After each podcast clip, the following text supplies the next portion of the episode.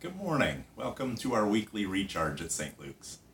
Do you remember the last time you saw one of those smiles where that someone just can't hide? They're just waiting to tell you something.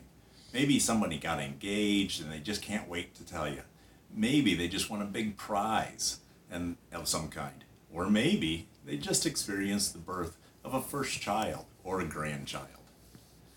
Whatever the news it is, your face sure shows it. That's what our Bible verse today is about from Matthew 5:16. In the same way, let your light shine before others, so that they may see your good works and give glory to your Father who's in heaven. That's all part of the beatitudes that Jesus is talking about. The people had been so misled on what a life lived in Jesus is all about. They had been told over and over again that God will not love them because they just aren't good enough. It was a lot of work, and none of them were ever successful. They were afraid that God was just looking for ways to punish them for what they did wrong. So Jesus here is trying to help all of us understand that He has given us a new life.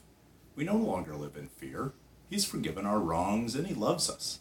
He's removed all the sin and sent His Holy Spirit to live in us. We have this tremendous gift of Christ shining through us at all times. It's that big smile on your face every day when you start the day with Jesus. This is absolutely the best news there is to share with someone. Jesus is telling us that shining his light is not who we become, it's who we are.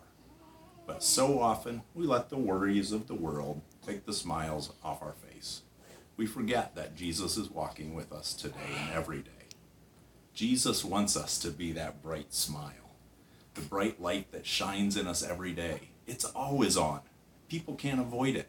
There's no on switch. I just, it's just on, and that's who Jesus made me. This is not about some random acts of kindness that I do every once in a while. This is about Jesus letting, giving me peace and joy and strength in every situation. No fear of someone hurting me. I can respond in love. Not afraid to help someone in need. The Lord is providing for me every day. And most importantly, sharing the message that Jesus loves me and Jesus loves you. He's forgiven me and he forgives you. Living your life so that they might see Jesus and give glory to your Father who's in heaven. See my smile today? My three children are grown up now. I thank the Lord for them and their faithfulness. This Sunday, my granddaughter Jamie was baptized. As a new grandparent, I want Jamie to see Jesus in my actions and in my words, so that as she grows, she can give glory to her Father in heaven too.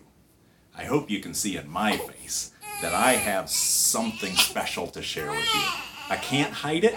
I thank the Lord for my new granddaughter, and I thank the Lord for all of his blessings today. Jesus loves me. This I know. Let your light shine before others.